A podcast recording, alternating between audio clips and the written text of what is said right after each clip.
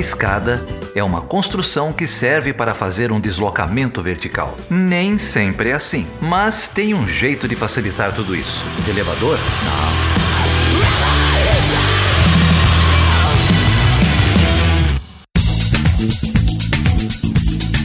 Seja bem-vindo e seja bem-vinda a mais uma edição do Chutando a Escada. O meu nome é Felipe Mendonça. E eu sou Geraldo Zaran. E hoje, Geraldo, quem que a gente recebe aqui, cara? Hoje a gente recebe duas figuras ilustres, cara. O Leão Martins e a Nilce Moreto. E se você não sabe quem é o Leão e a Nilce, isso já diz muito sobre a sua idade, não é, Geraldo? Certamente. Porque o, e, e, você conheceu o Leão e a Nilce antes de mim. É, explique pro ouvinte a, a, os motivos disso. Eu conheci o Leão e a Nilce ouvindo podcast, ouvindo Nerdcast? Não. É, eu ouvi, conheci o Leão e a Nilce porque o Pedro Menteado jogava Pokémon GO. E, e, o Leon talvez fosse foi o, o, maior jogador de Pokémon GO do, do Brasil. O Leon e a Nilce são dois criadores de conteúdo, dois dos maiores criadores de conteúdo do país. Uhum. É, os canais chefe, tem canais no YouTube lá, os dois canais chefe da rede deles são Coisa de Nerd e o Cadê a Chave. Uhum. Mas como você vai ouvir aí também, o Leon é formado em Relações Internacionais, a Nilce é jornalista, e eles são dois desses criadores de conteúdo que desde cedo, né, vamos dizer assim, se posicionavam nas redes. Né? Então, uhum. é, isso tem ganho notícia é, nos últimos tempos, tem criador de conteúdo se dizendo antifascista, é, indo, enfim, tocando nos temas aí, né, de direitos humanos, uhum. de minorias, uhum. de defesa da democracia. Mas o Leão e a Nilce já estão nessa há mais tempo e foi por isso que a gente chamou eles aqui para conversar sobre esses posicionamentos. Né? É verdade, o Leão e a Nilce, portanto, conhecem profundamente as redes, principalmente o YouTube. E aí eu vou compartilhar, até falei isso no ar, mas eu compartilho aqui. Eu conheci o Leão e a Nilce por conta de um embate bastante interessante que eles travaram com um, um ex-blogueiro, talvez, do bolsonarismo, não sei mais como eles colocam, acho que rompeu, que é o Nando Moura, quando ele fez uns vídeos bem bizarros sobre é, o nazismo de esquerda. E o, e o Leon e a Nilce responderam num vídeo também que foi publicado no Facebook. E, e de lá pra cá eu sempre acompanho. O meu canal preferido é o Coisa de Nerd. Eu fico lá vendo os gadgets as, as coisas novas que surgem no mundo da tecnologia. O último, inclusive, puta merda, viu? que, que, que estação de trabalho que, que o Leão fez ali para ele mas enfim, o Leão e a Nilce são duas pessoas também bem, bem simpáticas, né? E além de conhecerem profundamente o tema. É, foi um papo bem legal. É, eu acho que tem muita coisa interessante sobre o posicionamento é, de, de, grupos, dos grupos mais progressistas nas redes, no YouTube em particular, sobre estratégias de ocupação de espaço, como essa extrema-direita se desenvolveu nos últimos anos, na última década e, e o que, que a gente tem que fazer se a, se a gente tem alguma chance, o que, que a gente tem que fazer é, uhum. para ocupar esse espaço. Tem um papo sobre divulgação científica, sobre o papel da academia. Enfim, acho que foi uma conversa, uma conversa muito rica. É, eu espero que, que os ouvintes fiquem aí até o final e, e gostem do papo. É isso aí, fiquem até o final e ocupem o YouTube com conteúdo de qualidade, com conteúdo de resistência, porque a gente sabe aí, tem, isso já está mais ou menos documentado, que a extrema-direita usou essa plataforma, esse vácuo, né, talvez deixado aí por, de boas informações nessa plataforma para poder é, levantar teses bizarras, pseudociência, revisionismos de todo tipo. Então fique até o final. Mas, Geraldo, antes da gente ir para o papo, a Nilce tem um podcast, não é isso? É, eles têm um podcast eh, que é um pouco mais recente, se não me engano começou em, em 2019, que é o Quero Ouvir. Tem ali alguns episódios no próprio YouTube, né? É, mas tem no Spotify também. A gente vai deixar aqui o link pra, na descrição do post. A gente vai deixar o link aqui para o Quero Ouvir. Você pode ouvir lá são entrevistados de peso. As posições desses entrevistados não refletem as posições do Chutando a Escada. Então, vocês já estão avisados aí, mas a gente está sempre aberto é, a algum tipo de diálogo. Então tem lá o Cadê a Chave no YouTube, o Coisa de Nerd no YouTube e o Quero Ouvir podcast com periodicidade ainda instável. Ô Geraldo, e antes da gente ir pro papo, eu quero divulgar aqui um evento que vai acontecer semana que vem. Um evento gratuito, vai acontecer aí nas redes, no, vai ser transmitido no YouTube, no Facebook, no Instagram que é o evento chamado Para Onde Vai o Século XXI Capitalismo Global em Tempos de Pandemia. O evento está sendo chamado pela RIMA, que é a Rede de Estudos é, de Relações Internacionais e Marxismo, uma galera aí é, que está trazendo as contribuições do Marx para a área.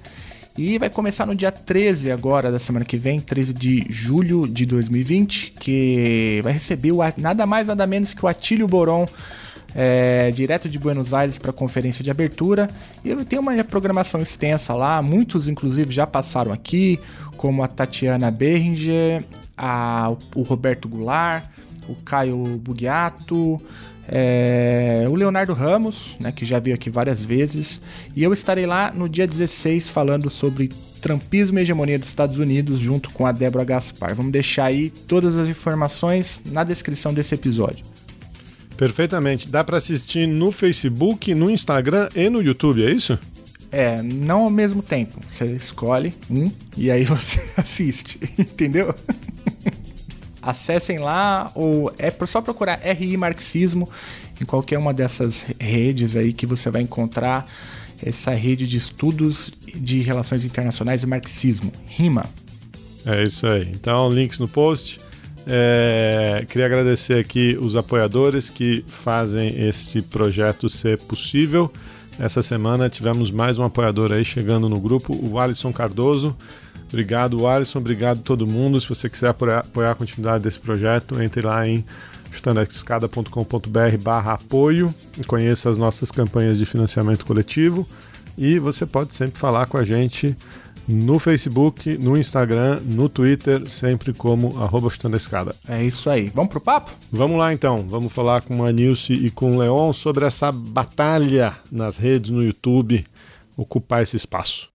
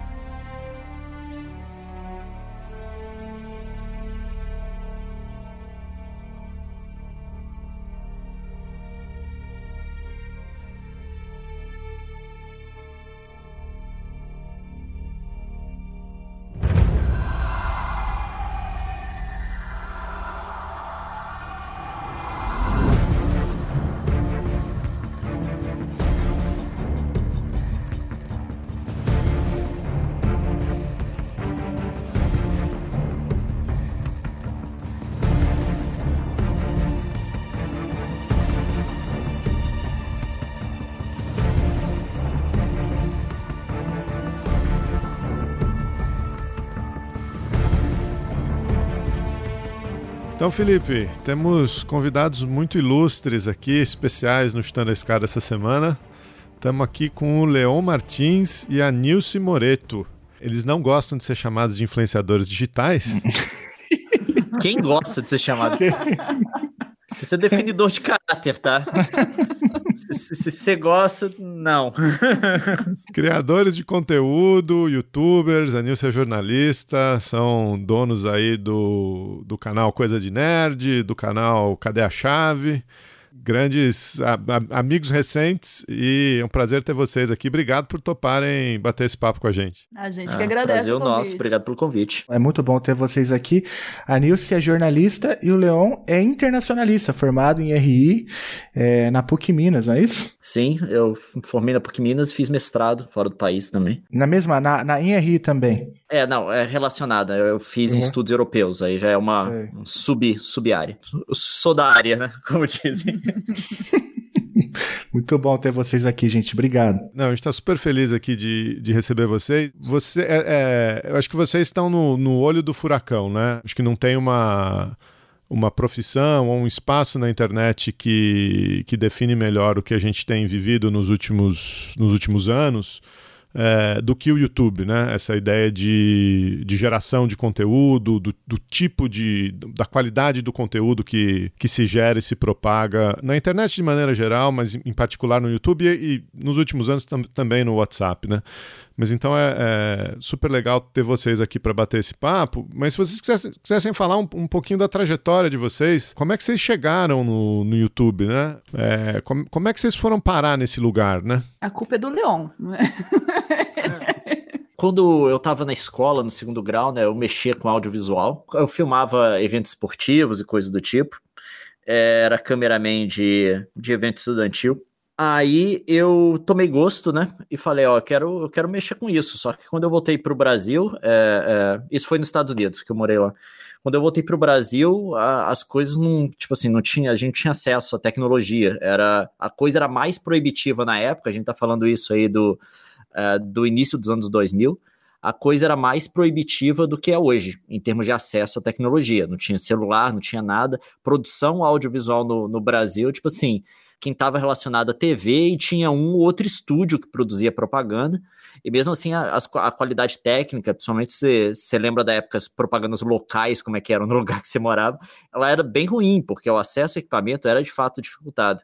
E aí eu voltei para o Brasil e não deu para perseguir isso.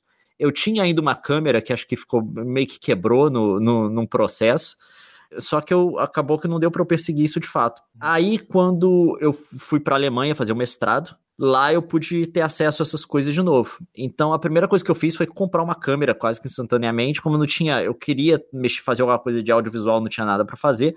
Eu comecei a documentar minha vida na Alemanha para minha família no Brasil, para minha família e para Nilce. Na época acho que nem existia o conceito de vlog ainda.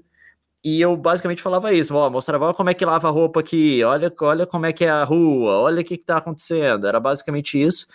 E aí eu fui procurar uma plataforma para poder colocar esses vídeos, porque era o jeito que eu tinha de compartilhar.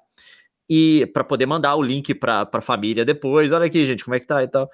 E aí eu vi várias, né? Na época tinha Meta Café, tinha Daily Video, tinha Google uh, Vídeos e tinha o YouTube. E acabou que eu testei todas as plataformas, eu subi vídeo para todas elas mas chegou uma hora que eu comecei a ver uma audiência no YouTube. Eu não conhecia, eu não sabia que tinha essa coisa de comunidade.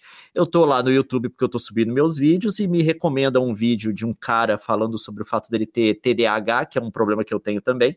E eu vejo que tinha um monte de vídeo resposta pro vídeo do cara, e comentários e coisas do tipo, na época existia vídeo resposta ainda. E eu comecei a ver a comunidade do YouTube, comecei a me interessar por ela. Uhum. E aí eu comecei a produzir vídeos, basicamente. Aconteceu que eu criei um canal separado para poder colocar vídeo de gameplay, porque na época dava problema de direito autoral, você podia até perder seu canal. Porque eu tava fazendo minha tese, era em estudos europeus, mas era voltada para games, né? Eu tava fazendo uma análise de, da, da construção, da, da verificação do russo na ficção ocidental. E eu tava fazendo com estudo de caso no jogo Call of Duty Modern Warfare 2. É, vocês sabem como é que é essa. Eu quero muito fazer um treco, eu tenho certeza que eu consigo encaixar isso num tema que tem a ver com o meu curso. E aí eu, eu, tava, eu tive que comprar um equipamento novo para poder gravar gameplay. Uh, até então eu tinha um computador muito ruim mesmo, que dava conta de fazer nada porque tem toda uma metodologia de como você grava o jogo para poder descrever. Tem estudos de games também que eu tive que trazer para minha tese, apesar de ser de outra área, porque tem uma metodologia de descrever a experiência com a gameplay, do que, que o jogo passa, tal, tal, tal. E, eu, e aí eu tinha que capturar o jogo para poder seguir essa metodologia e tal de descrição dele. Eu comprei um computador novo, comprei software, esse tipo de coisa, tive que desenvolver todo o know-how para poder fazer captação, a edição, é, decodificação depois para poder fazer o arquivamento do treco, que era outro problema também. E aí, com isso, eu pensei, vou fazer vídeo de gameplay, já que eu tenho tudo isso. Num Natal lá que eu, eu não voltei para casa. Eu tava na República com alemães, todo mundo voltou para casa, eu vinha pro Brasil só no, no verão, no inverno brasileiro. E aí eu tava sozinho e falei, vou fazer uns vídeos desse jogo aqui chamado Minecraft, que era um jogo que na época ninguém conhecia, porque era um jogo indie, e os indies era assim, era um, era um tipo de jogo que tinha um circuito muito nichado para eles, que era tipo público universitário, sabe? Gente interessada por tecnologia, povo meio alternativo e tal. E aí tinha esse jogo indie chamado Minecraft que o Sueco fez. Tava em alfa ainda, não tinha sido lançado oficialmente. É, na semana que ele, que ele começou a distribuir o alfa, eu peguei e fiz um vídeo. E aí eu vou, tô vendo lá a, a, os views, de repente meus vídeos davam 300, 400 views, eu tô vendo 500, 600, 700, 900, mil. mil. 3 mil views e gente comentando, faz mais, e como é que faz, como é que constrói não sei o que, explica isso daqui. Aí eu vi que eu estava construindo essa, essa comunidade em volta, né? E aí eu continuei fazendo, depois eu terminei minha tese, voltei para o Brasil, eu tive mais tempo de me dedicar ao canal, na época não existia nada, nenhuma ideia de periodicidade, nada disso, eu colocava um vídeo agora, colocava outro daqui a dois meses, sabe? Aí de repente colocava três uma semana, depois ficava três semanas sem colocar nada. E, e, e foi a partir daí. E era totalmente coisa de hobbyista, não tinha perspectiva nenhuma de, de fazer a vida com isso. Mas acabou que o 2011, três anos depois que eu comecei no YouTube, eles abriram a oportunidade para brasileiros poderem monetizar o vídeo. E aí acabou virando profissão depois disso. É, foi o hobby que virou profissão. Né? É. Já tinha uma comunidade, já tinha uhum. uma audiência que permitia que a, a, a monetização remunerasse.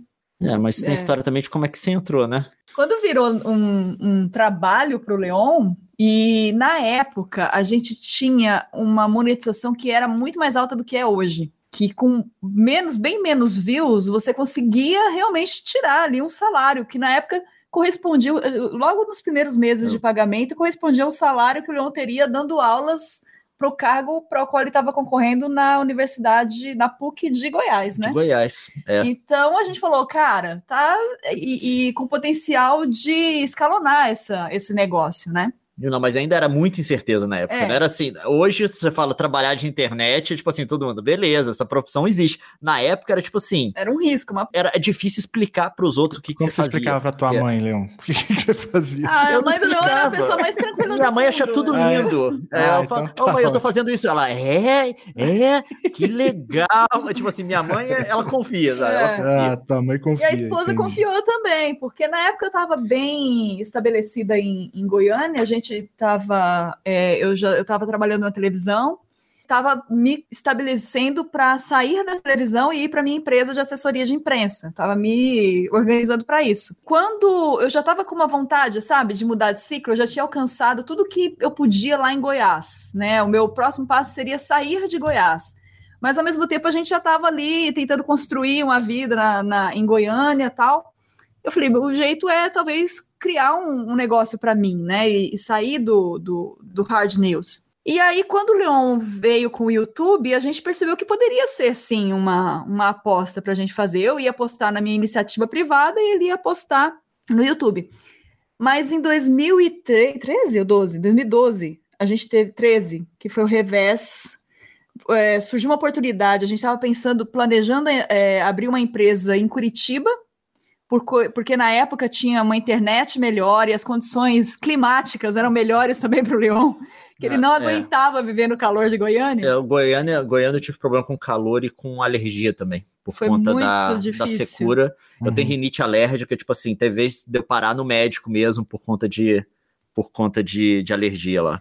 E aí eu, eu, eu tava meio cansada do jornalismo, gente. Eu falei, eu vou fechar isso aqui, vou para a gente vai para Curitiba, a gente começa a nossa vida lá apostando mesmo na internet eu ia administrar os negócios, porque o Leon era o criativo e eu era da planilha do Excel. Só que, como eu já trabalhava em televisão, tinha experiência de vídeo e gostava de contar história, eu falei, de hobby, eu vou, a gente vai fazer um outro canal em que eu vou registrar os bastidores do Coisa de Nerd, só para eu mexer, brincar com a editora aqui. Não, foi, foi meio jeito de eu convencer ela. Tipo é. assim, eu, não, eu faz isso daqui, vai ser legal. Aí, tipo assim, o negócio começou a dar muito certo. Não, no e... início eram 30 vídeos, a gente tinha combinado com a audiência, vão ser 30 vídeos e depois a gente decide. Só que com 30 vídeos o canal já tinha bombado, sabe? A gente rapidamente pegou meio milhão de views. Na época, isso era.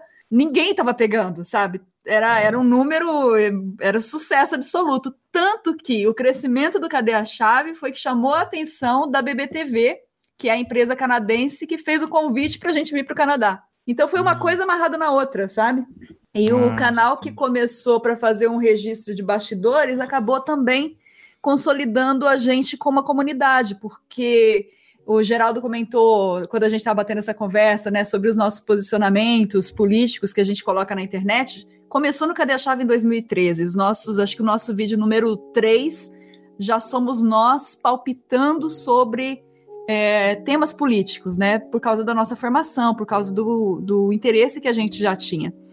Meio descompromissado, né? Muito. É. Não, não, não era uma ideia, vamos produzir conteúdo sobre isso, mas produzimos porque estava na nossa pauta, no nosso dia a dia. E desde então a gente tem aí essa produção de conteúdos dois.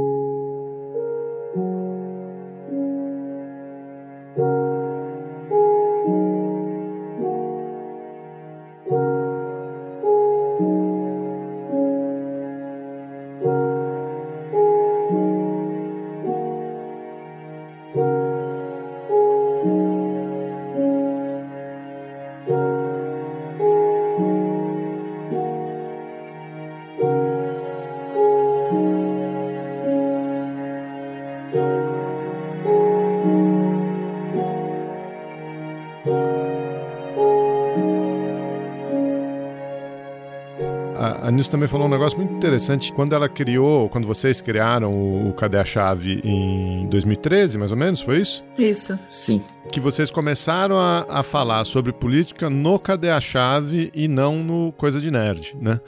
Isso foi um, uma escolha consciente na época, num no sentido de deixar um conteúdo nichado, segmentado, de, de, de não falar de política uh, no canal que vocês, estavam falando de coisas geeks, etc., para não.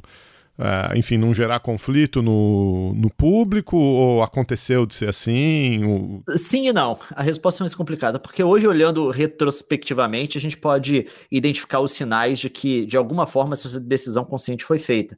Mas na época, para a gente foi muito natural, a gente não pensou assim, mesmo porque é, quando a gente começou isso tudo, essa, esse debate, a gente não tinha no Brasil essa coisa, uh, essa, essa divisão política que tem hoje.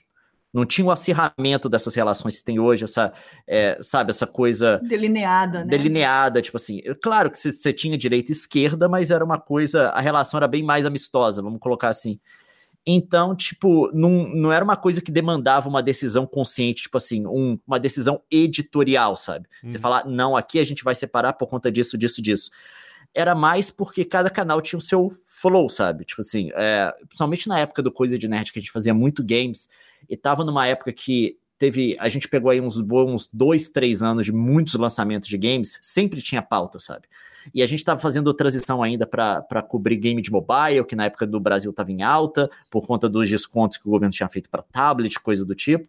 É, e a popularização dos celulares também, os celulares estavam caindo de preço, então a gente sempre tinha pauta para coisa de nerd. Então a gente nunca se sentou um dia e pensou assim: ah, será que a gente coloca alguma coisa de política? A pauta do coisa de nerd estava definida, tipo assim, a gente é três meses para frente a gente tinha noção do que ia fazer.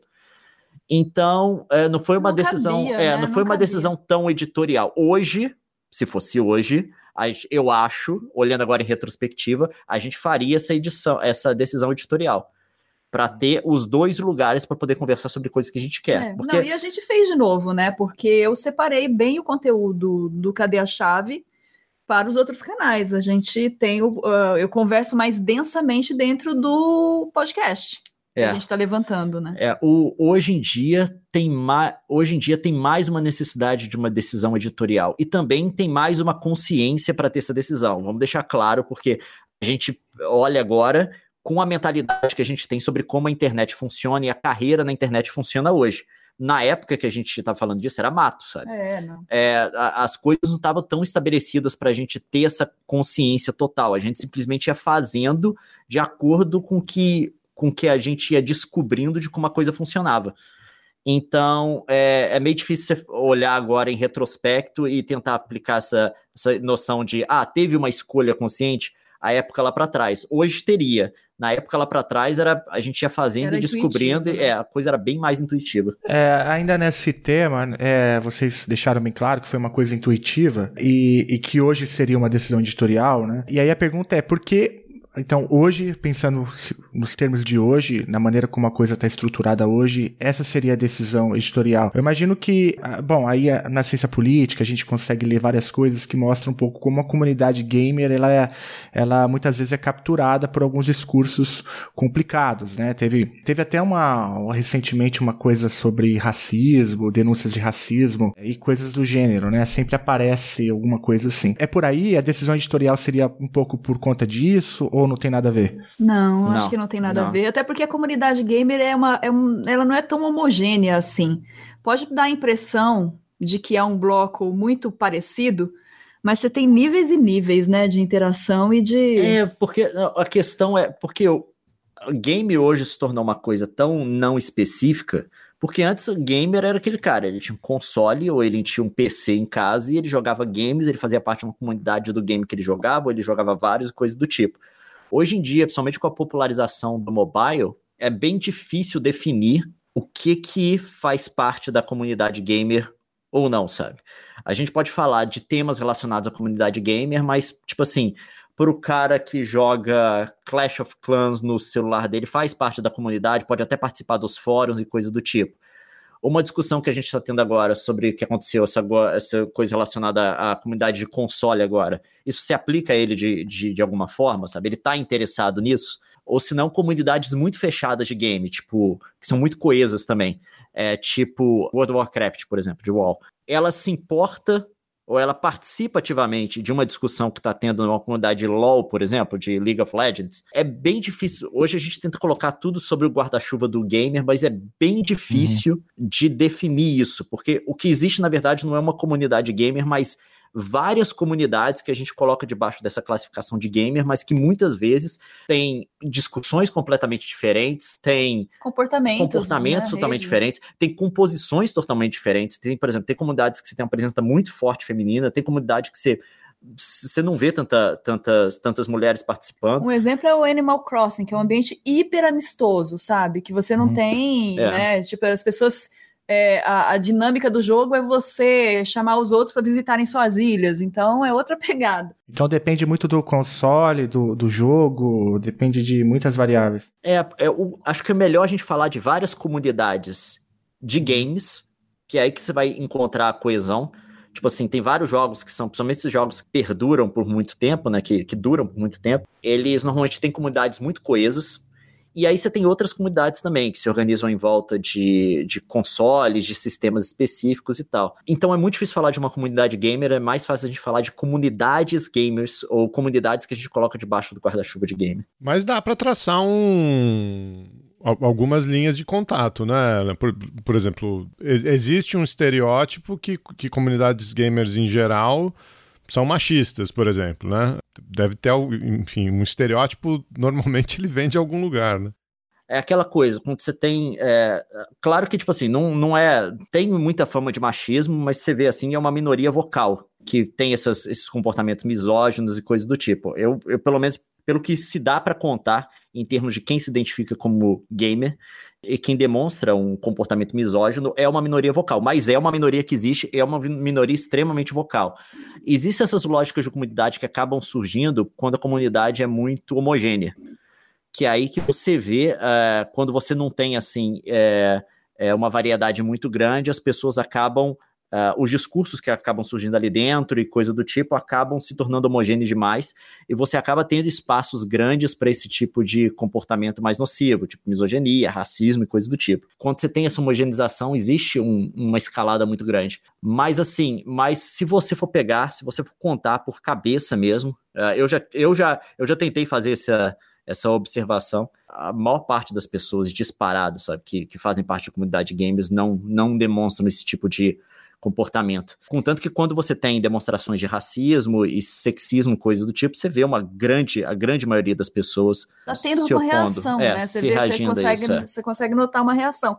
Mas eu acho que isso é um fenômeno meio que das redes sociais, do ambiente digital, né? O encorajamento por não ser presencial, que acho que é a mesma dinâmica, e essa coisa de o, ver o outro fazendo o sujeito perde um pouco a vergonha de fazer também, e é uma coisa que meio que se retroalimenta. É, é acaba, acaba toda hora um.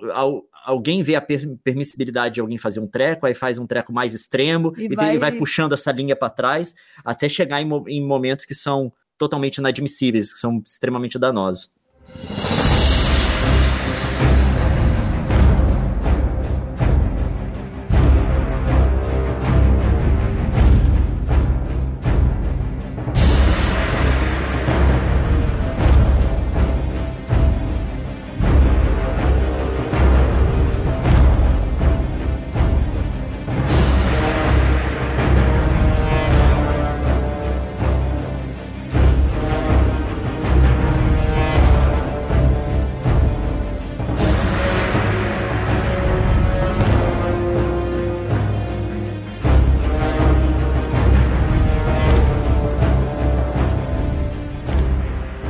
Gente já entendeu bem assim o, a, essa ideia da comunidade gamer, que existem diversas comunidades, e é até interessante ouvir que tem uma reação. Acho que a Nilce também fala uma coisa muito interessante que é um fenômeno talvez das redes, né?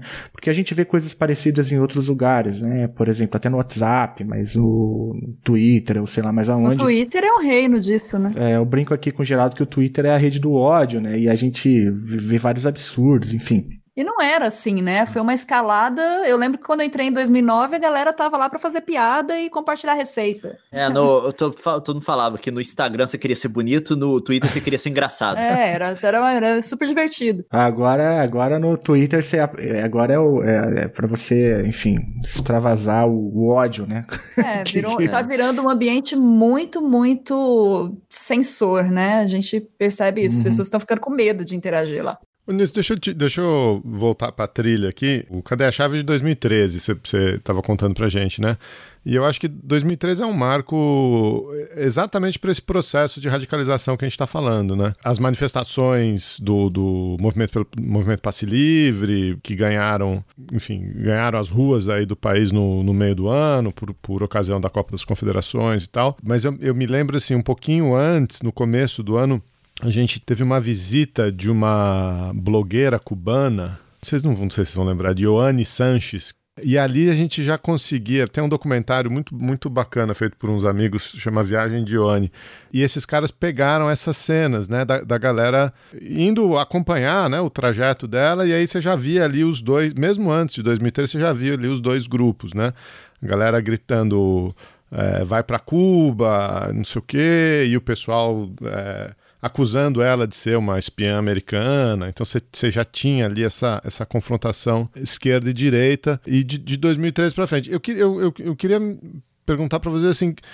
Quando foi que. Esse é um processo que a gente tem vivido, né? É, acho que 2013 foi um marco, a eleição de 14 foi um outro marco, e, e, e a maneira como é, o lado perdedor não aceitou a derrota, né? começou a, a denunciar, enfim, a, a, tentar tumultuar o governo desde, é, mesmo antes da, da da, 14 da... eu acho que foi 14 foi o início do, do fim, eu acho, sabe? Assim, sinceridade. Eu acho que tudo, é. tudo que podia dar de errado aconteceu em 2014 é, e do, início gente... de 2015. Ah, eu, eu volto, eu volto em 2013. Não, não, é 2013 com as manifestações uhum. todas desordenadas que foram oportunizadas e tudo mais, e a eleição de 2014, e daí eu não consigo é, eximir o PT da responsabilidade deles na, condu na condução daquela campanha, porque ali a gente viu o, um movimento embrionário de fake news rolando, assim, acho que foi a primeira vez. Fake news sempre teve, né? A gente às vezes fica tratando isso como se fosse novidade, mas não, isso é uma coisa da política. Sempre se mentiu, sempre se criou história e tudo mais. Sempre.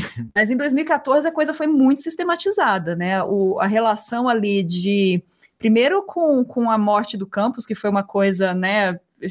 Abalou totalmente o, o processo, e o processo que foi de destruição de reputação da Marina, do jeito que foi feito, eu acho que ali, quando a gente fala da toxicidade hoje nas redes, né, que você vai esticando a corda, ali para mim foi um, estiramento da corda, né, e que eu não consigo ver o processo da eleição de 2018 livre de comparar com o que começou em 2014, sabe? Eu vejo que tem uma relação é, muito grande tem... com a permissividade do que foi acontecendo. Tem uma potencialização das redes. Então, assim, é, na verdade, quando a gente olha para lá, eu acho que, claro, aí depois veio a sucessão de erro. Um erro vem empurrando o erro. O fato da Marina ter apoiado o Aécio, o fato do Aécio não ter reconhecido a derrota e ter todo aquele processo de deslegitimação do processo eleitoral. Então, assim, foi uma coisa que foi, foi puxando a corda, né? Foi uma coisa que foi dando errado, foi provocando é, uma ruptura, na verdade. Eu acho que a gente pode é, ficar discutindo aqui os, os estágios da crise, né? Os estágios da degradação que levaram,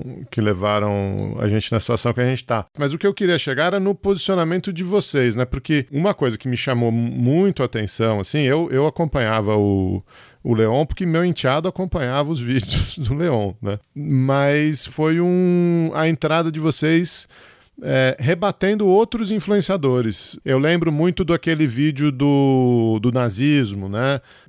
Onde, onde vocês localizam assim um ponto de virada dessa, dessa atuação de você? Ou se não teve isso, se foi uma crescente? Não, o que, que aconteceu? A gente se posicionava numa pegada didática sobre assuntos gerais. Então a gente falava, por exemplo, a gente falava sobre nossa posição com relação ao racismo, com relação ao machismo. Então, assim, temas gerais em que a gente se posicionava. E no Twitter começou a ter uma discussão esquisita de que nazismo era de esquerda. E o Leão estudou na Alemanha, o Leão leu. É, fala, fala, fala para um alemão que, que nazismo é. é de esquerda. E o Leão rebateu no Twitter. E o Leão falou: gente, nazismo não é de esquerda, e citou as fontes, é. e é, é sim, é, um movimento de extrema-direita, contou que é, nada além do básico. óbvio, né? Nada além do básico. E aí, o que, que aconteceu? Come, um, um, o que, que acontece no, no YouTube? E aí, isso, esse é um assunto muito interligado. Quando você ataca, quando você se referencia a um canal já grande, isso na época, agora não é mais assim que o YouTube mudou as regras dele, mas na época, quando você mencionava um canal muito grande, é, você meio que pegava uma onda no vácuo desse canal, você surfava aquela onda, porque a audiência, quando você mencionava o nome do Leon, a nossa audiência inteira vai lá à busca do Leon e vai ver o que, que você está falando do Leon. E tinha um fenômeno que, assim, colocar uma, a cara do Leon na thumb na época, era certeza que o vídeo ia viralizar, porque a gente tinha uma audiência muito engajada ele estava fazendo vídeos que pegavam milhares de views num dia por conta do Pokémon, né? Que era uma febre no Brasil. Então foi uma tempestade perfeita. E muito inteligentemente, é, um canal que na época já era posicionado à direita é, decidiu falar mal do Leon, desqualificar a, a formação dele, o entendimento dele, e, e, dizer que ele não tinha nenhuma competência para negar que o nazismo era de esquerda e provar por A mais B, citando autores que esses autores diriam que o nazismo era de esquerda. Só que eram autores que o Leão tinha lido, que a gente conhecia e que fazia parte até da bibliografia, né, do seu, do seu, do seu curso. Não, não, mais. são, são, é, são autores, dois deles, é, não eram todos não, são autores, tipo assim, centrais, se for ler qualquer coisa de nazismo, as publicações dele são as principais do mundo. Tipo assim, é aquele. É o manual de eu quero saber disso, você vai ler de algum deles. Mas a forma como foi colocada a mensagem de ataque atingiu a nossa audiência. E a gente sentiu no, no papel de, não, pera lá, a gente não pode deixar essa galera enganada e equivocada, a gente precisa esclarecer. Então, assim, a, a, o intento de responder aquele vídeo foi uma preocupação que a gente estava com a nossa audiência, que chegou aquele conteúdo enganoso porque foi usado o nosso nome, né? O nome do Leon e respondemos. Mas nem respondemos no nosso canal, a gente colocou numa no página Facebook. no Facebook, pusemos o vídeo no ar, fomos dormir no dia seguinte. Tava no top trend mundial. É, o vídeo, o vídeo. A última vez que eu vi, tipo, a última vez que eu vi foi tipo no ano passado. Início do ano passado tinha mais de 6 milhões de views, uma coisa é, assim. É, não, explodiu, foi uma coisa. É... E a gente não tinha planejado essa, a gente colocou na nossa página de comunidade. Não, e tipo assim, o meu comentário sobre o nazismo de esquerda foi tipo, eu, eu fiz um tweet sobre isso zoando a galera, foi tipo assim, comparei eles com terraplanista. Só que aí, obviamente, tudo que você disser, se você tiver um canal grande, se você for uma personalidade, e essa é, é, e essa é uma coisa que está acontecendo, apesar do YouTube ter mudado o algoritmo e não tá mais encorajando esse tipo de coisa, é uma coisa que outras redes encorajam, tipo o Twitter. Se você for uma personalidade com seguidores, qualquer pessoa que quiser crescer, ela tem a tendência de pegar aquilo que você disse expor para uma audiência e tentar te vilificar por conta disso. É tipo assim, olha o que, que esse esquerdista, ou direitista, é. ou liberal, é, eu vou chamar de um monte de coisa, tá dizendo. E aí tentar, e, e aí as pessoas tentam crescer radicalizando uma audiência. É assim que acontece. E até então a gente nunca tinha feito um posicionamento, assim, ligado a ninguém, ou criticando ninguém, ninguém nunca soube em quem que a gente votava, em quem que... nada. A gente só comentava temas gerais. Mas aí a gente ficou, por defender que o nazismo era de extrema direita, foi jogado no furacão como os extrema esquerda. Assim, aí o povo colocava, começar, aí depois que vem um ataque, aí vem um enxame de pequenos canais usando isso, né? Não, viu que funcionou, né? É, um, e a, e, é, é, aí, mas aí vem uma coisa, é um, um uso instrumentalizado do ódio e do ataque. E isso, isso é uma estratégia que tanto é, foi usada, né? Isso é uma estratégia que foi muito usada é, até 2018. Depois o YouTube começou a coibir. Não, mas isso existe em outras redes ainda. Não, no é, Twitter, no, principalmente. É, no YouTube, eu tô falando. No Twitter agora é o momento do, desse tipo de ataque no Twitter. E isso foi assim, a gente se, se, todo dia eu tinha que apagar milhares de, de bloquear milhares de comentários e de, de pessoas e, e levantar coisas. Assim, a gente virou os É, aquela época a gente virou, virou comunista. Nossa, foi, foi, foi. Ter... E assim, não no sentido. No, viramos comunista num cenário em que as pessoas odiavam comunistas e que viam crime em ser comunista. Então foi esse o, o, é, o problema. É, a gente não, às vezes pessoas que diziam que comunismo era pior que o nazismo chamavam a gente de comunista. Então a, a mensagem estava clara sobre o que, que a gente era, né, na cabeça dessas pessoas e para a audiência dela. É. Aí a gente teve que lidar com isso, teve que administrar, a gente acabou sendo colocado aí no olho do furacão. E depois disso, você teve todo o processo de ascensão dessa extrema-direita no Brasil, o processo eleitoral veio logo depois, e a gente teve que lidar com tudo isso. Obviamente que a gente está saindo é, do outro lado desse furacão todo porque hoje em dia, claro, a, a maior parte das pessoas, a, a, maior parte da opinião pública brasileira concorda com a gente. A gente está do lado certo do discurso hoje em dia, mas por vários meses, anos até, uh, mais não, de ano. Não, a gente estava é, do lado certo do discurso, não, não, mas do lado predominante. É, não, a gente está dizendo, todo, a gente não estava, a gente ficou por um bom tempo antes das pessoas realizarem, uh, a entenderem a bobagem que está acontecendo agora no país, a gente ficou muito tempo, entre aspas, do lado errado, a gente ficou muito tempo do lado da minoria. Aí a gente teve que, teve que lidar com todo esse processo, desde os, dos, é, é, da relação direta com o público, de como que a gente se portava diante disso, e de como é que a gente assumia a nossa, Agora, a sim, nossa é, posição tem que política. Dar a dimensão né? correta, porque isso não chegou a afetar a gente em termos de trabalho, de produção não, de conteúdo, de, de dinheiro e de, e de relacionamento, de jeito nenhum. Foi é só a questão psicológica mesmo, o cansaço psicológico de você estar tá recebendo insulto o tempo todo, né? O Chutando a Escada conta com apoio financeiro dos seus ouvintes. Para saber mais, acesse chutandoaescada.com.br barra apoio.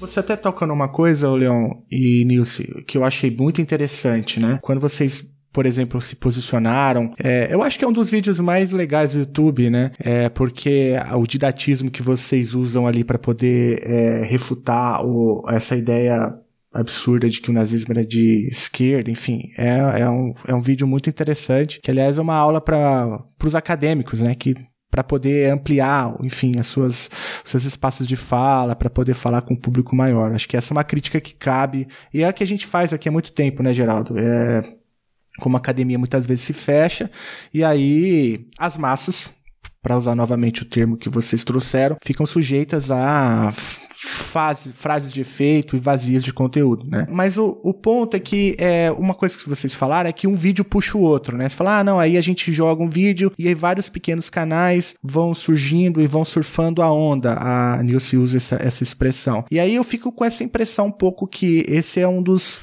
entre aspas, problemas do algoritmo do YouTube, né? Me parece que esse tipo de tese, que em última instância é uma negação da ciência, ela, ela também, ela cresce e ela dá a impressão de que ela é muito grande, nas redes principalmente, porque o, o algoritmo permite um pouco isso. Até, e aí o, o Leão até fala em algum momento que isso parece que foi contido de alguma forma recentemente. Dá para falar um pouco sobre isso? Não acho que tenha sido nenhuma atitude da plataforma, né? A gente teve várias ações acontecendo, inclusive de investigação é, criminal e notícias recentes de que esses canais simplesmente apagaram o conteúdo deles e tudo mais. Então agora eu vejo que por conta da reação da própria sociedade, é, houve um, uma inibição no, nesse comportamento. Eu não sei se ele pode voltar uma hora ou outra, né? Mas. Não, ele, as pessoas sempre acham o caminho, eu acho. Porque uma vez que a coisa funcionou, que está provado que funciona, em termos de você estender a sua popularidade, tem gente que passou a viver do YouTube, viver de internet fazendo esse tipo de coisa, sabe? A pessoa construiu uma carreira desse, desse tipo de coisa. E uma vez que você tem uma audiência, sabe?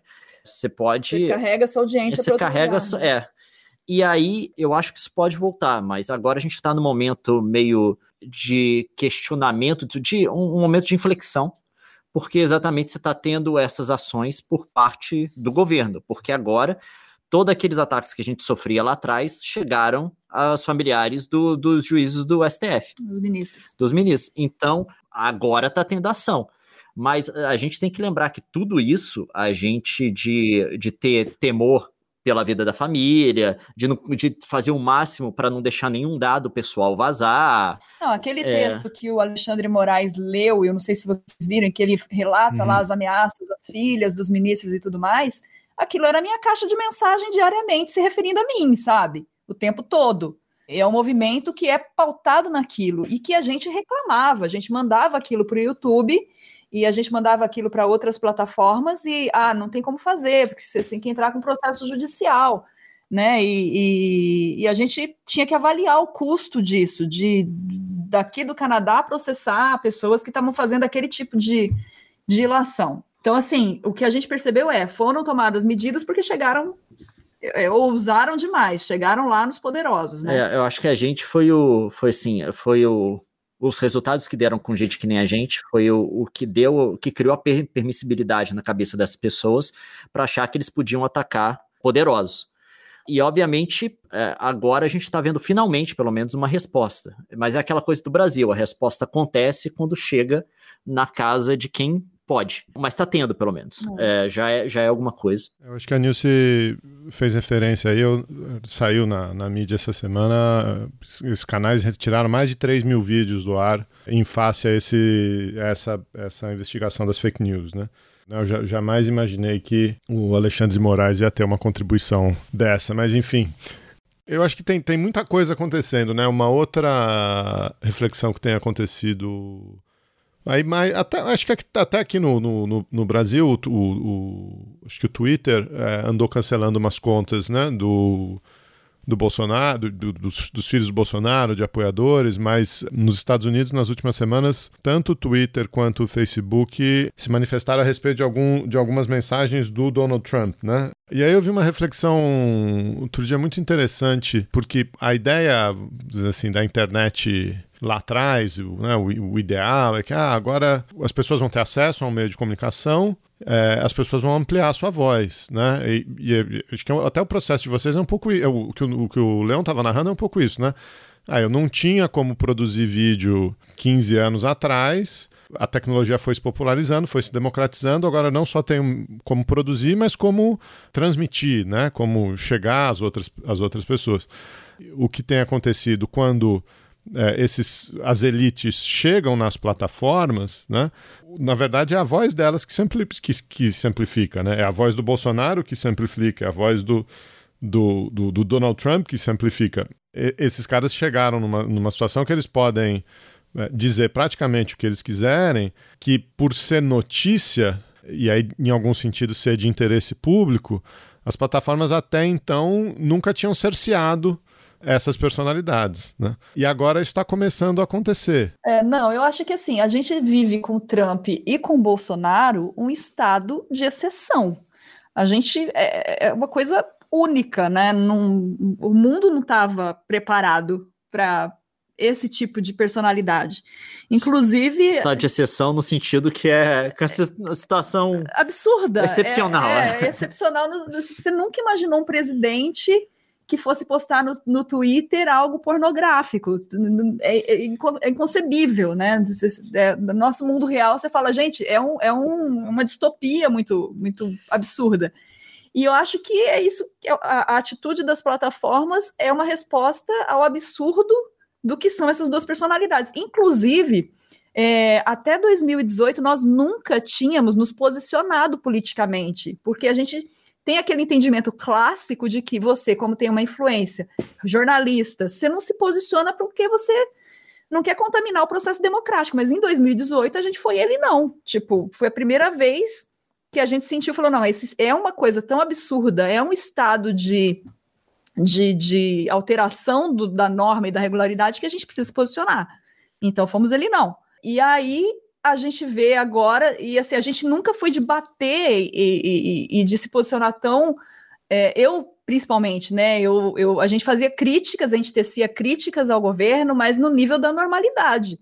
Agora eu preciso, eu tenho uma necessidade de ir ao Twitter e repudiar o governo. Então, assim, é, outra, é outro estágio né, de relacionamento. E eu vejo que talvez isso se reflita também no comportamento das plataformas, que demoraram para entender que não é uma situação normal e que elas precisam se posicionar numa situação anormal. Sim, eu acho que são duas coisas. Primeiro, uh, eu acho que as plataformas têm um medo de acontecer com elas o que aconteceu com o Facebook, basicamente, na, na, nas últimas eleições americanas. Eles não querem o, o CEO da plataforma tendo que depor para o Senado americano. Eu acho que eles estão vendo essa mudança de vento e já estão criando uma, uma série de mecanismos para falar, ó, pelo menos a isso a gente respondeu, sabe? E também você tem a, a, você tem a epidemia agora, que é uma coisa gravíssima, a pandemia, né? E não tem como as plataformas ignorarem a criação de regras para que notícias falsas sobre essas pandemias não circulem através delas.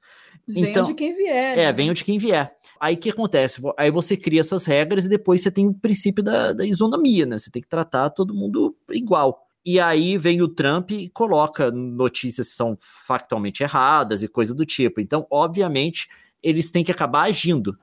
Então, eu acho que é mais a tempestade perfeita do que uh, uma mudança, vou usar um termo bem, uh, bem condenável, uma mudança de paradigma nesse sentido. Porque é, é, porque eu acho que é mais a combinação desses fatores. Não é que hoje está acontecendo isso que isso vai ser permanente, sabe?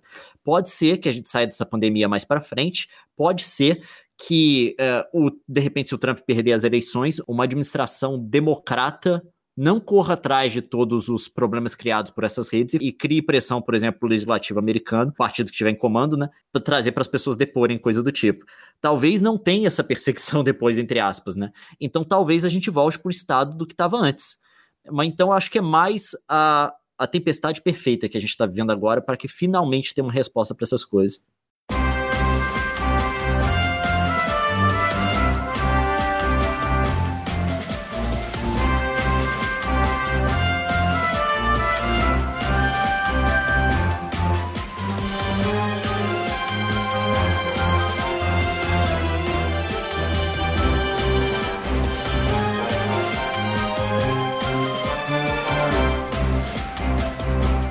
Nesse mesmo tema, né? Uma, o Theo Geraldo comentou em algum momento que chama muita atenção o posicionamento acho que do dos maiores youtubers, se não tá ali no top 5, não sei exatamente, que é o Felipe Neto, que inclusive, assim, com tweets bem chamando inclusive, né, outros influenciadores digitais para se tomar posição, inclusive se colocando como antifascista, né, denunciando o fascismo no, no governo brasileiro e com as suas devidas apropriações e especificidades, né? E com isso eu quero perguntar, e vocês, enfim, tem um canal que é um dos maiores canais do Brasil. É, a gente está é. bem localizado em, em, em, lifestyle e vlog depend, e tecnologia, dependendo do canal. Mas uhum. é, mas assim, o Felipe Neto é, é outro, é um fenômeno à parte, assim, ele é o é segundo de view do mundo.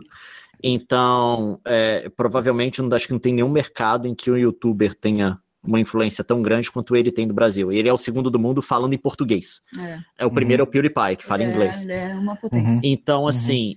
Esse, é... esse post que ele fez no Twitter, que viralizou, né, era um trecho de um vídeo em que ele respondia perguntas dos inscritos e foi feito para ele uma pergunta com relação a esse posicionamento.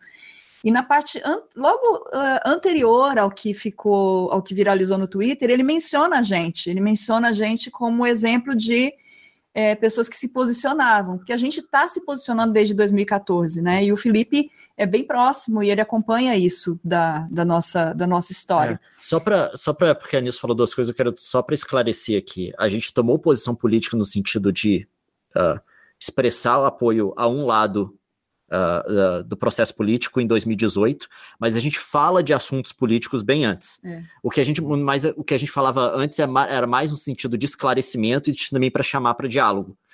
É, mas não era no sentido de eu condeno isso daqui, é, a gente não deve seguir esse caminho, coisa do tipo. Era mais no sentido de, ó, é assim que isso daqui funciona, isso daqui é importante por conta disso, e a gente deveria bater dessa, debater dessa e dessa forma. É, a gente sempre se posicionou numa posição de analistas, né? De aquela coisa de vamos entender o que, que as pessoas estão falando, ouvir as opiniões divergentes para construir uma nossa.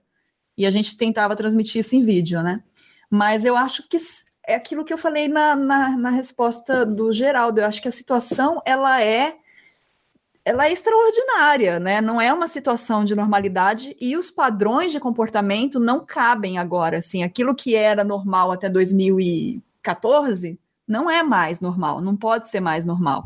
Então a gente assim, é, eu é, eu, claro, as pessoas têm toda a liberdade de se posicionarem ou não, de se omitirem ou não. Eu defendo a liberdade total. Mas eu concordo com o Felipe de que é preciso dar transparência para as pessoas que, que seguem você, dizer de que lado você está. Eu tenho que ter opção de entender, é, porque hoje é bem dividido mesmo. A gente tem uma tendência autoritária e uma tendência democrática. Então, assim, de que lado você está? Do autoritarismo ou da democracia? E é preciso dar essa transparência. É, eu acho. Eu, eu tenho uma opinião meio dividida sobre, sobre isso, porque. É assim, você tem. Eu acho que eu tenho direito a ter isso. Você tem opiniões claras sobre algumas coisas, você tem, pelo menos na sua cabeça, uma, uh, uma definição uh, do que você acha sobre determinadas coisas. Sobre esse tópico, de fato, eu não consegui chegar a uma totalmente. Eu acho que é muito importante as pessoas se posicionarem, principalmente nesse momento do país. É muito importante quem tem uma audiência defender a democracia. Uh, se você é a favor dela, eu acho que é o momento de falar. Não tem jeito.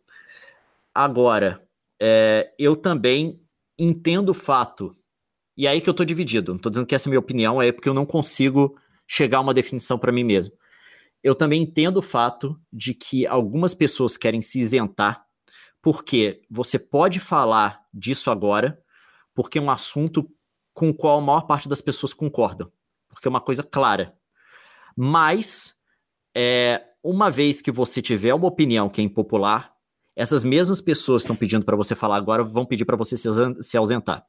É, tem esse e, problema e, no debate é, público. E, né? e tem um custo muito grande de você ter uma opinião que não é popular. Porque hoje você tem uma divisão política no país que a esquerda, que a direita promoveu nos últimos anos, e a, a, não, a esquerda começou com isso também, mas era muito pouco, era. Uh, enfim, mas, mas, se tornou uma coisa mainstream agora com esse processo de, de, de, de, de avanço da extrema-direita que a gente está tendo, e a esquerda, boa parte da esquerda está abraçando também, que é essa coisa do da divergência de opinião não ser tolerada. Ser igual a uma condenação moral. É. Ou seja, a pessoa que pensa diferente de mim, ela não pensa diferente de mim porque ela tem razões distintas para pensar assim, ela pensa porque ela é imoral, ela pensa porque ela é, é criminosa, porque ela odeia ela odeia o povo, ela odeia o país, é algo do tipo.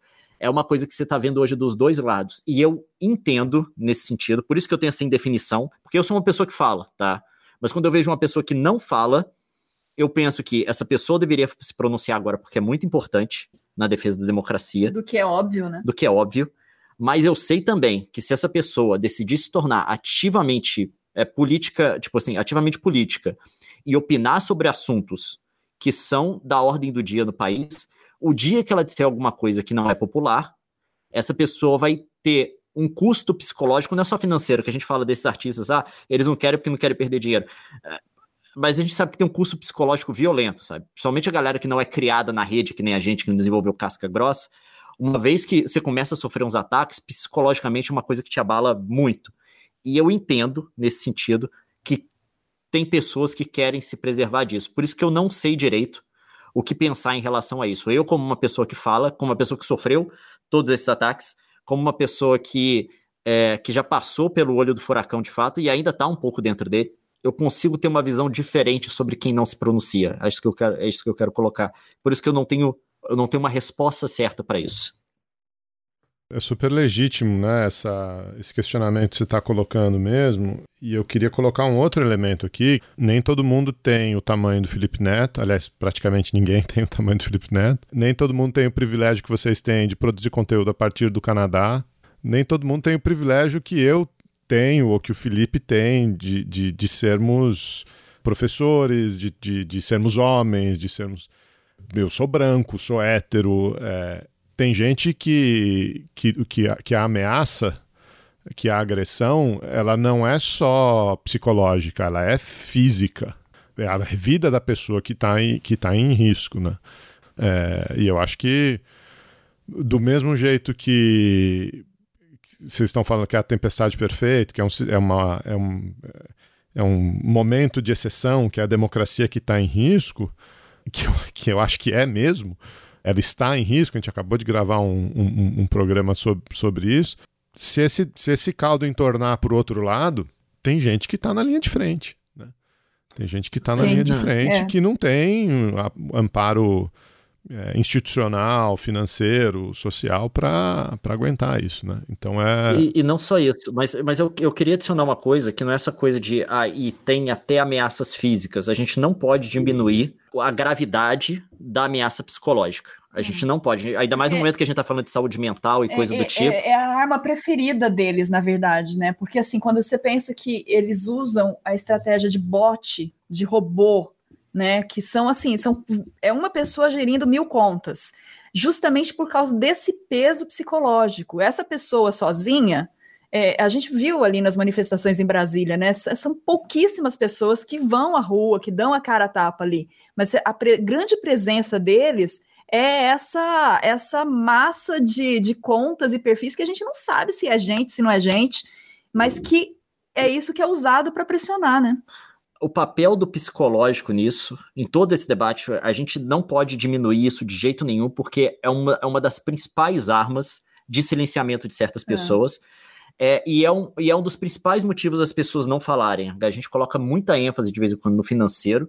Eu, por exemplo, eu já me questionei várias vezes se eu devia falar alguma coisa ou não nunca por questão financeira, porque a nossa, a nossa vida financeira continua, tudo funciona muito bem, a gente não perdeu absolutamente nada nesse sentido, por conta de todos os engajamentos políticos que a gente fez.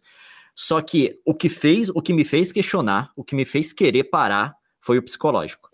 É, senão, é, ainda, e, e, eu, eu que fui forjado no, no monte da internet, sabe? Eu, não, eu consigo imaginar, então, como pode ser para uma pessoa que nunca teve essa exposição, de repente tem mil pessoas te xingando no seu perfil do Instagram, sabe? A, a, pessoa abre aquilo, ainda mais se a vida dela ela tiver uma presença grande na internet, que seja recente, coisa do tipo, e ela é como se você não pudesse sair de casa, você não pudesse, você não pode dar as caras mais, porque tem gente xingando, tem gente te atacando. A gente nesse debate todo a gente não pode diminuir o papel da pressão psicológica, que tem um papel tanto na, na, na, hora de silenciar as pessoas, porque isso é uma das armas que a gente sabe que vários grupos políticos no país estão usando, mas também na hora da pessoa decidir ter um engajamento político quando o nome dela é necessário.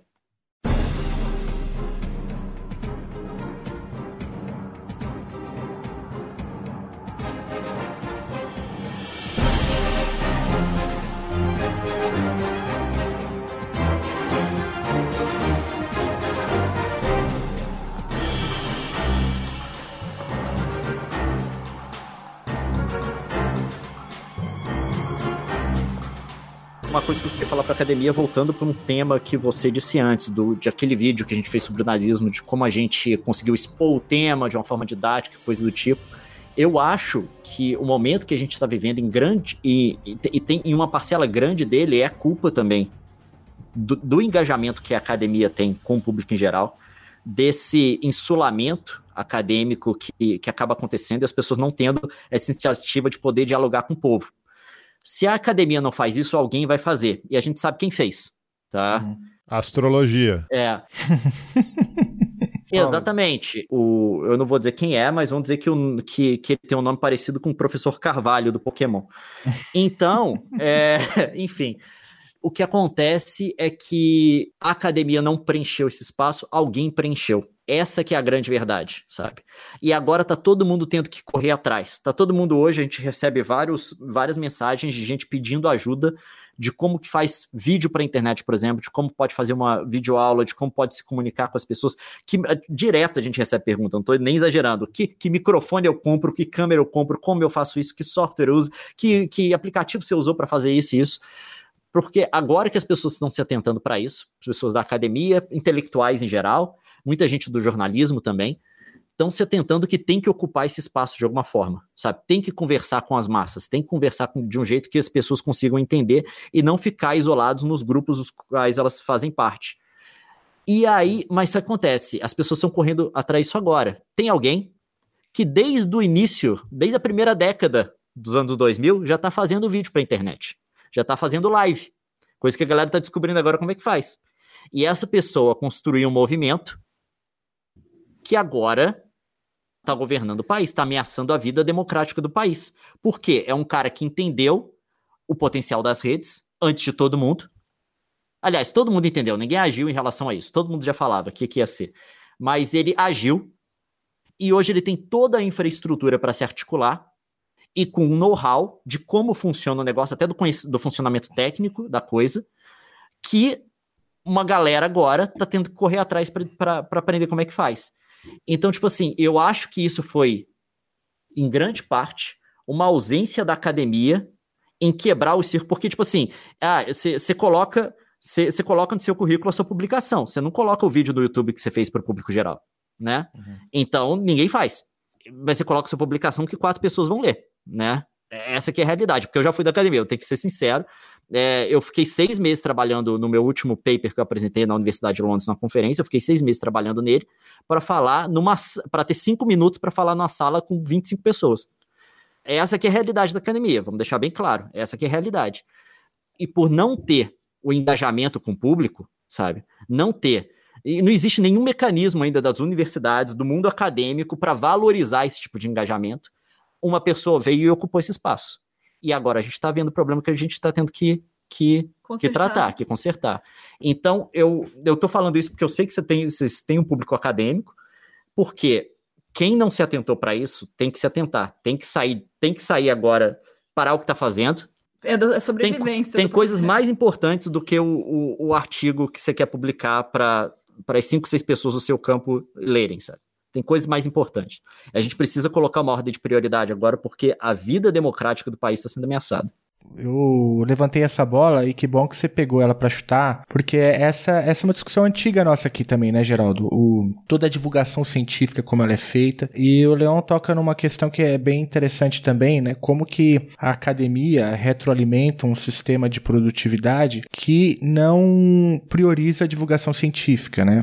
Como você bem disse, né? Um episódio, uma comunicação na imprensa, um vídeo no YouTube ele não é, é contabilizado como, como é, produtividade né, no, na, na academia. A gente conta mais papers, livros, capítulos de livro, esse tipo de coisa, né? Propriedade intelectual, patentes. E agora a gente chega de fato muito tarde nessa discussão, né? Tem uma galera que já tá aí há muito tempo e tal, o próprio Portal Deviante, tem, enfim, tem uma galera que faz um trabalho legal, mas de fato a impressão que eu tenho é a mesma que você, Leon. Parece que a gente olhou, né, identificou o problema, identificou que esse espaço foi ocupado nas redes por pessoas sem qualificação técnica para poder fazer alguns debates né? no mundo da política, que é o que a gente mais fala aqui, o grupos de extrema direita pseudocientíficos, né, que difundem pseudociência, que difundem teses absurdas como aquela que você refutou muito bem, o que é o nazismo de esquerda, né? É, essa galera ocupou esses espaços e agora a gente percebe, né, um movimento meio que é, é, atrasado da, da academia tentando, enfim, dialogar com o público mais amplo. E aí eu, eu percebo assim um pouco até, e é um pouco até um, a minha história assim também, né, que na divulgação científica, porque quando eu tentei fazer divulgação científica, eu não sabia fazer, eu não sabia que linguagem usar, que palavra usar, né? Era horrível. Então tem todo um treinamento também de como se comunicar e tal, porque a gente tende muito a falar com um idioma muito próprio, né? Um dialeto muito próprio, que acaba por é, distanciar uma, uma, uma quantidade bem grande de pessoas, a maioria das pessoas, né? Eu ia brincar, o, o, o Chutando Escada, ele nasce bastante por causa disso, né? É Hoje em dia a gente tem um público mais amplo e, e um hall de convidados mais amplo também, mas no começo é, a gente chamava os professores para falar, os nossos amigos para falar sobre, sobre as pesquisas. E de um jeito descontraído, de um jeito um pouco mais direto. A, a diferença, Leão, é que a gente, a gente parou mais ou menos assim no seu quinto, no seu sexto vídeo de Minecraft. Esse ficou, o tamanho da nossa audiência ficou parado aí. Não foi. Mas aí que tá, né? É, o, o, grande, a grande sacada desses grupos de direita foi entenderem que é uma rede. E isso é uma outra conversa que eu já tentei ter no Twitter também. E é, é, há um ano atrás, mais ou menos, eu fiz um post falando a gente precisa criar rede de divulgação científica e de conhecimento na internet. Isso é uma coisa que Leon e eu temos batido muito nessa tecla. E eu lembro que na época houve uma, uma reação até assim, em, em, teve uma grande reação positiva de quem não era da academia, dizendo é verdade, tem que ter esse conteúdo, e da parte da academia, e eu entendo completamente, porque eu sei é, a carga de trabalho que tem um pesquisador e qualquer pessoa né, que está dentro da universidade. E falou: como que a gente vai fazer isso? A gente não tem tempo de fazer nada, né? Tipo, é, não tem recurso, não tem nada. Mas aí que tá. É, existe como crescer, principalmente quando você monta uma rede, que foi a estratégia que a direita usou. Ali eram canais muito pequenininhos, mas que se autorreferenciavam, né? Eles tinham ali é, cinco canais que um fazia programação com o outro e faziam collabs e, e, e eles iam fomentando a própria audiência, brincando com a capacidade que o algoritmo tem de fazer a, a a recomendação desse conteúdo que acaba se repetindo. Eu não, eu não discordo de nada disso que você está tá falando, mas eu acho que tem algumas diferenças aí. Re, redes de divulgação científica existem, a gente faz parte de uma na podosfera, como sites, etc. No YouTube talvez seja um pouco diferente, mas eu acho que tem uma, uma, uma diferença é, importante que é, é esses canais de direita é, de extrema direita, né? A, a, gente até gosta de um pessoal de direita, de centro-direita, mas esses canais de extrema direita, eles apelam para um tipo de. Não é só a rede, né? Eles apelam para um tipo de linguagem que fala com o emocional das pessoas, que aposta em frustração, que aposta em medo, que aposta em xenofobia. É, então, é, é o, e, e, num certo sentido, esse conteúdo ele é mais emocional e ele é mais sexy, ele é mais atraente, né? É o espaço ali para a pessoa sim. jogar a culpa no outro, é, é, tirar suas frustrações, etc.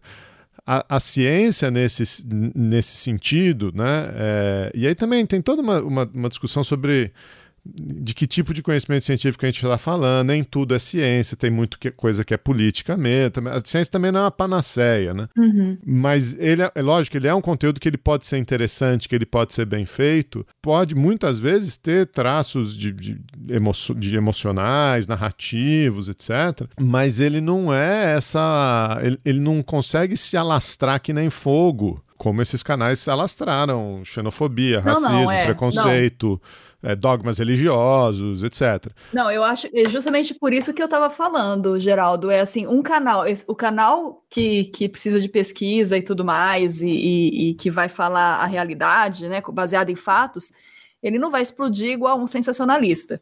Mas uma rede de produção de conteúdo, entendeu? Ela, ela consegue não um canal, mas uma pauta, um projeto, uma agenda, ela tem condição de, de, de confrontar, de fazer frente a isso. Uh, não só isso, mas a gente tem que lembrar que precisa existir o contraponto a na esse busca, discurso. Né? É, na busca. Você tem que tem que estar tá no YouTube o contraponto. Existem umas loucuras que tem hoje que são que, cujo crescimento delas é limitado porque existe esse contraponto. Por exemplo, o movimento terraplanista. Eu tenho certeza de que se não existisse o contraponto, no YouTube você vê um vídeo de terraplanista, ser recomendado 10 de gente. Peraí, gente, não é assim, né? É, acho que se não existisse, existisse o contraponto, esse movimento ia ser bem maior. No caso do terraplanismo, a gente deu uma sorte, porque é um tema do qual qualquer pessoa pode falar, porque, tipo, a gente tirou foto da Terra, né? É, a, gente tem, a gente foi lá. Então, tipo assim, mesmo o público leigo consegue. Aqui, ó, vocês são, vocês são, vocês são loucos de falar isso. Então, é um movimento que tem, que tem o contraponto dele colocado e, portanto, o crescimento dele é limitado. Mas a questão é, você nunca vai conseguir apelar para os mesmos mecanismos que, que o extremismo, que o sectarismo é, apela. Só que você, o, o contraponto tem que existir, é. sabe? E não só isso, a gente tem que parar de pensar nesse contraponto, nesse engajamento da academia, só como divulgação científica, que acho que é um termo extremamente limitado. O que precisa ter é um endereçamento da narrativa da vez é, existem narrativas que são mentirosas e você e a pessoa que tem um conhecimento técnico tem que ir lá ou um conhecimento mais aprofundado uh, tem que ir lá para para desmentir essa narrativa. Não é nem uma questão de divulgação científica, mas é uma, uma questão de se engajar com o discurso da vez, sabe?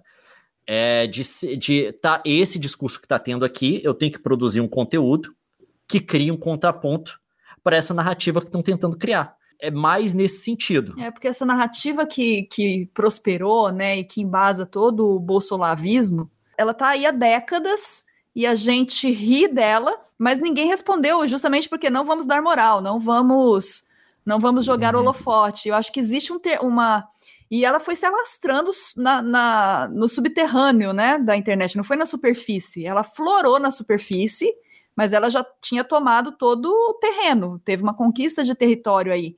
E essa conquista de território, quando a gente pensa em, em plataformas, você tem como contrapor, como? Ocupando espaço. Você, é, é, uma briga por território, você tem que ocupar esse território.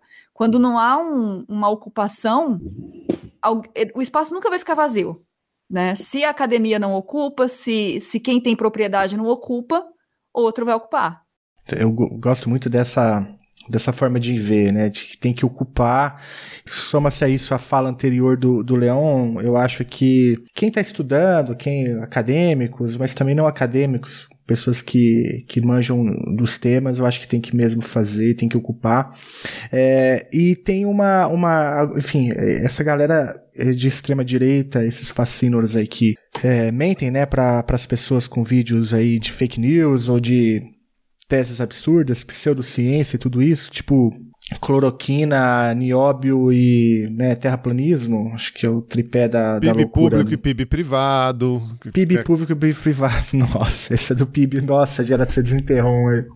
É, é que o, o ponto que eu ia falar é o seguinte, que essa galera também, eles conseguem criar novos temas e novas agendas. É difícil você acompanhar o ritmo, desmentindo, né, reagindo, ocupando os espaços, porque você precisa muitas vezes parar para fazer um negócio bem feito, como vocês fizeram naquele vídeo do nazismo é, de esquerda, é, refutando, obviamente, essa tese. É, demorou tempo, imagina, né? Você tem que parar tudo, tem que ir lá, pegar os livros clássicos, organizar a fala e tal. E aí, acho que é um pouco essa angústia que eu sinto, por exemplo.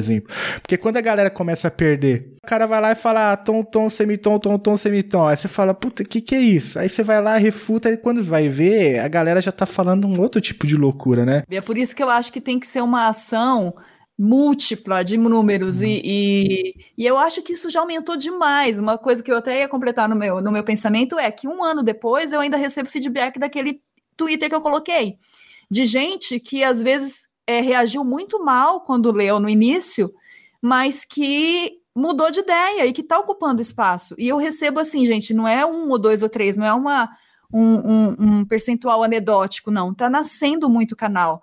É, eu fui procurada por gente, assim, de nome que mora fora do país, um pessoal ligado a uma esquerda é, muito jovem, progressista, que falou: não, eu quero ter o meu canal, eu vou abrir o meu canal. E, e já, assim, eu, e não são dezenas, sabe? É muita gente que está chegando. Então, eu acho que já tem uma mudança de vento nessa situação. Eu queria não terminar de um jeito pessimista, mas eu estou vendo uma mudança de vento. Eu estou vendo as pessoas reagirem. É claro que a gente não pode esperar que a reação tenha uma resposta imediata e que a gente vai sanar o problema amanhã. Eles levaram 20 anos para construir o que eles fizeram. Talvez a gente leve outros 20, mas eu tô vendo uma reação, sabe? É, porque você tem que entender que é um treco. Tem um know-how que você adquire de funcionamento das redes que só vem com o tempo. É.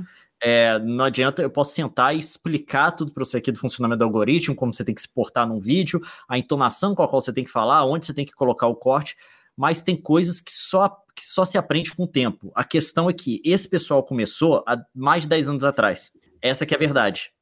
Então eles adquiriram um know-how de como se engajar com o público sabe? Não estou dizendo só da parte é, é, mais radical, da coisa de apelar para sentimento, não estou dizendo disso, não. Estou dizendo do próprio funcionamento das plataformas, os mecanismos e tudo.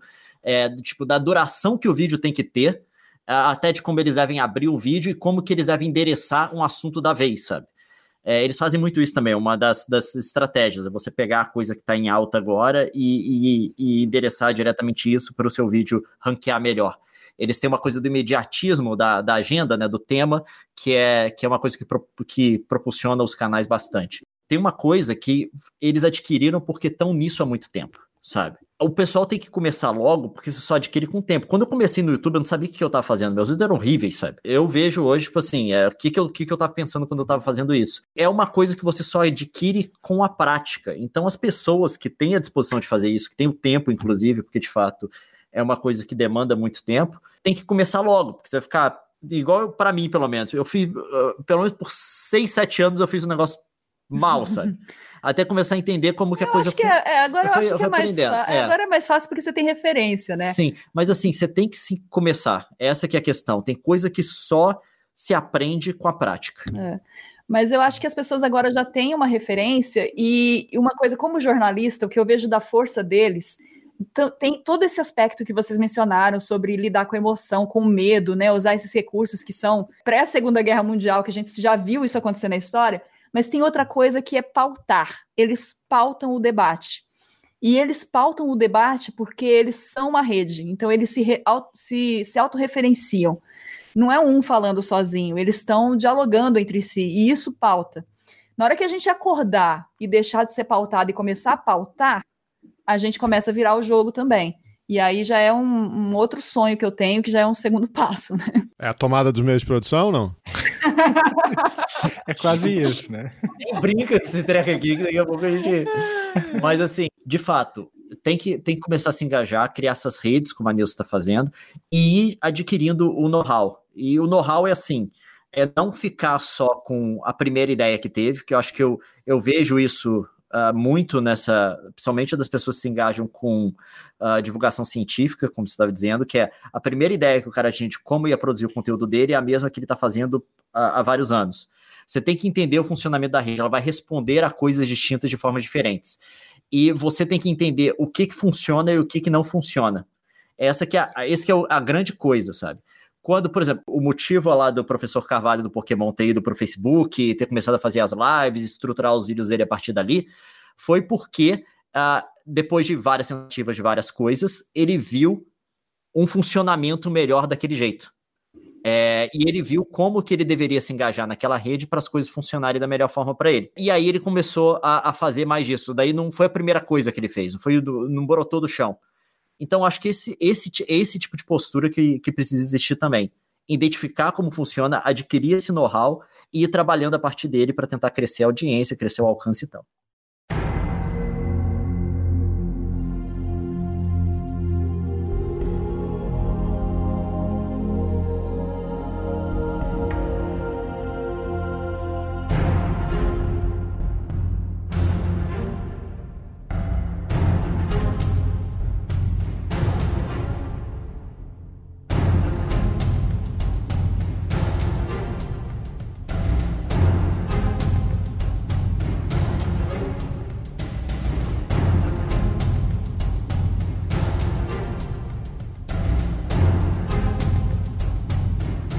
Nilson falou de, de encerrar num tom positivo. Uma vibe boa. Eu queria deixar um espaço aí, fazer uma, uma colocação final para vocês, para vocês falarem do Quero Ouvir, né? do podcast e desse curso aí que vocês estão preparando, que está saindo devagarzinho. Tivemos o ilustre professor Geraldo. É, eu não sei se vocês conhecem. é, justamente assim, a gente pensa nessa. Há dois. Quando começamos a ser atacados mais é, duramente na internet, a gente falou, a gente precisa fazer alguma coisa, né? É, a gente se sente responsável, assim, pelo, pela plataforma, pelo meio. Claro, né? Na medida do. Não tô, não tô falando que eu sou Madre Teresa, não. É tipo, a gente tem uma audiência lá, a gente se preocupa com o futuro do nosso negócio e da nossa, do nosso trabalho. Uma das coisas é, é a gente começou a se posicionar mais claramente sobre aquilo que a gente defende e também planejar ações. Uma delas foi o curso que a gente foi ao Brasil gravar o ano passado. A gente esperava que a pós-produção fosse um pouco mais rápida, que a gente já tivesse lançado no ano passado mesmo, mas a gente decidiu fazer uma coisa bem feita e, e, e também a gente aprende as coisas fazendo. Demorou um pouco, mas a gente já está na reta final da pós-produção, uhum. parte de revisão, e a gente vai lançar um curso que é um curso de política internacional. A gente reuniu seis doutores. São seis ao todo? Fomos seis, né, Geraldo? Não, acho que tem mais gente, né? Oito. É, acho que são oito. Com, com o Guilherme, acho que são oito. O, o, Guilherme Casarões é, é, o nosso, foi o nosso diretor pedagógico, né? Do nosso coordenador, curso, coordenador acadêmico. É o nome mais legal. Curso. Pedagógico é muito segundo, segundo grau. grau.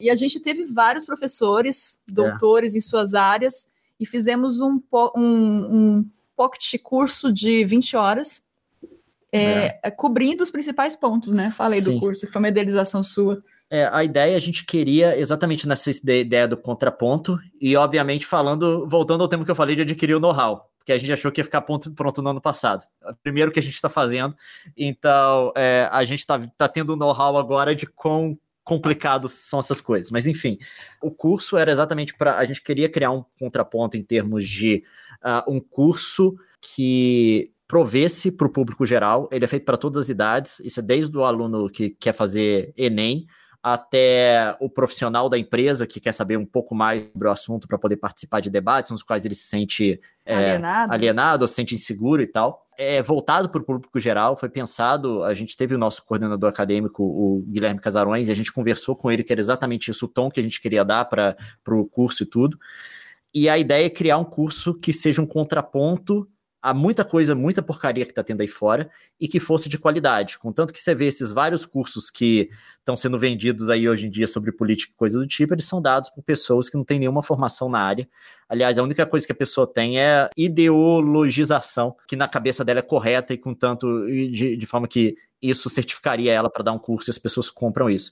Então, para fazer um contraponto a isso, a gente criou um curso em que a gente chamou professores e doutores, na, na área de especialidade de política internacional e relações internacionais. E a gente criou um curso Pocket, que vai ser um curso. Ele está dando agora, no último corte, um pouco mais de 19 horas de material em vídeo. Claro que a gente está ainda na, na, revisão desse, desse material. Estamos na revisão final agora, mas a revisão final, assim, demora o tempo que demorar para ficar bom. Mas sai esse ano. Mas sai esse ano. E a gente também vai fazer o curso. A gente gravou com esses professores doutores, a gente alugou um estúdio, fez um negócio de qualidade de fato. A gente foi para o Brasil, eu e a Nilce, colocamos todo mundo em estúdio e a gente gravou as aulas, editou tudo e coisa do tipo. E a gente também vai colocar, junto com o curso, acompanhando as aulas, vai ter também uma bibliografia básica para as pessoas que quiserem se aprofundar mais e uma bibliografia estendida para quem quiser se aprofundar mesmo, tirar, fazer valer cada segundo que gastou com o curso. E aí é, a gente vai colocar isso disponível numa plataforma e vai ser um curso de fato para o público geral poder aprender mais sobre política internacional. E não sou eu que ensino o curso, é, bem, é, é, é bom deixar isso bem claro. Não é, não é, apesar de eu ter formação na área, eu sou um mestre. Todas as pessoas que estão falando são doutores a gente montou um, um, time de doutores, professores doutores, que é o termo que eu gosto de usar, para falar dos temas. E, tipo assim, a gente organizou de um jeito que qualquer pessoa possa acompanhar. E a gente espera que esse curso funcione, funcione como um contraponto para muita bobagem que a gente está vendo aí hoje, que seja também a nossa contribuição para isso. Obviamente que a gente queria que a coisa ficasse pronta mais cedo, mas tem um negócio de você só aprende fazendo. E esse foi de fato o nosso batismo de fogo nessa uhum. área de produção. Eu e está sendo. o né? primeiro né? de muitos, né? É, eu espero tá que seja o primeiro de muitos e a gente está adquirindo é. esse know-how. Expectativa de que ele vá contribuir e que a gente possa, a partir daí, fazer mais. E eu quero ouvir, né? Tem que falar dele, porque, na verdade, eu quero ouvir é uma, é uma iniciativa totalmente de hobby para mim. É, não é algo que me gera receita, mas me gera muito prazer e aprendizado, porque eu tenho entrevistado pessoas que tem destaque nas pautas que levantam, né? Pessoas que eu admiro, entrevistei. Eu não tenho uma, uma periodicidade ainda, não sou profissional como vocês aqui, do Chutando a Escada, mas pretendo, pretendo ter esse compromisso. E a gente está começando, já ouvimos várias pessoas e queremos avançar ouvindo pessoas assim que não são necessariamente pessoas com quem nós concordamos ou, ou que fazem parte do nosso, do nosso mundo, mas são pessoas que têm o seu destaque e seu valor e a gente quer ouvir, né? É, as pessoas que se destacam nas suas áreas de atuação. Essa que é a, essa que é a intenção, eu acho. Eu tô falando pela Nilce, porque é ela que tá fazendo todas as entrevistas. Eu participei dos dois primeiros, tá bom? Não começou comigo e ele falou: eu não consigo, eu não consigo ter mais um canal. E aí eu falei: não, pode deixar que é meu, é meu hobby, eu que inventei, eu tô.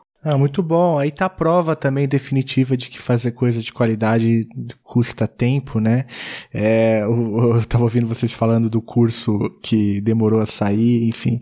Vamos ficar na expectativa. Assim que sair, avisem. O Geraldo tá acompanhando de perto aí, a gente faz a divulgação aqui também, que a gente precisa mesmo de mais espaços assim, né? De mais conteúdo de qualidade, para que a gente faça isso que vocês falaram, né? De que a gente ocupe os espaços e a gente faça uma resistência também nas redes para que esse tipo de conteúdo frágil, né, fraco, é, tendencioso, que dissimula, né, que mente para as pessoas, que simplifica problemas que são complexos, né, que tenta convencer as pessoas de que o ódio ou a violência pode ser solução para alguma coisa, né? É, que relativizam valores é, como direitos humanos e tantas outras pautas que são tão importantes para muitas por muitas parcelas da população, que essas pessoas sejam engolidas, né, por conteúdos de qualidade. E vocês estão de parabéns aí com o curso, com o podcast, com o trabalho que vocês fazem, muito legal. Que bom que a gente tem pessoas que engajadas, né, composição, que não temem defender publicamente a democracia brasileira, que é tão jovem, né, e que tem se mostrado também tão frágil. Obrigado, pessoal, pelo trabalho que vocês fazem e, pelo, e por esse bate-papo. Foi um prazer pra gente, foi bem gostoso sistematizar um pouco, né, do que a gente é, obrigado, na rede. Obrigado pelo convite. É bom. É, e a gente tem a chance de expressar algumas coisas num outro fórum, assim, que não seja nosso próprio. Né? Foi legal. Obrigado, Nilson. Obrigado, Leon. Você acabou de ouvir mais um episódio do Chutando a Escada. Para apoiar, acesse chutandoaescada.com.br barra apoio.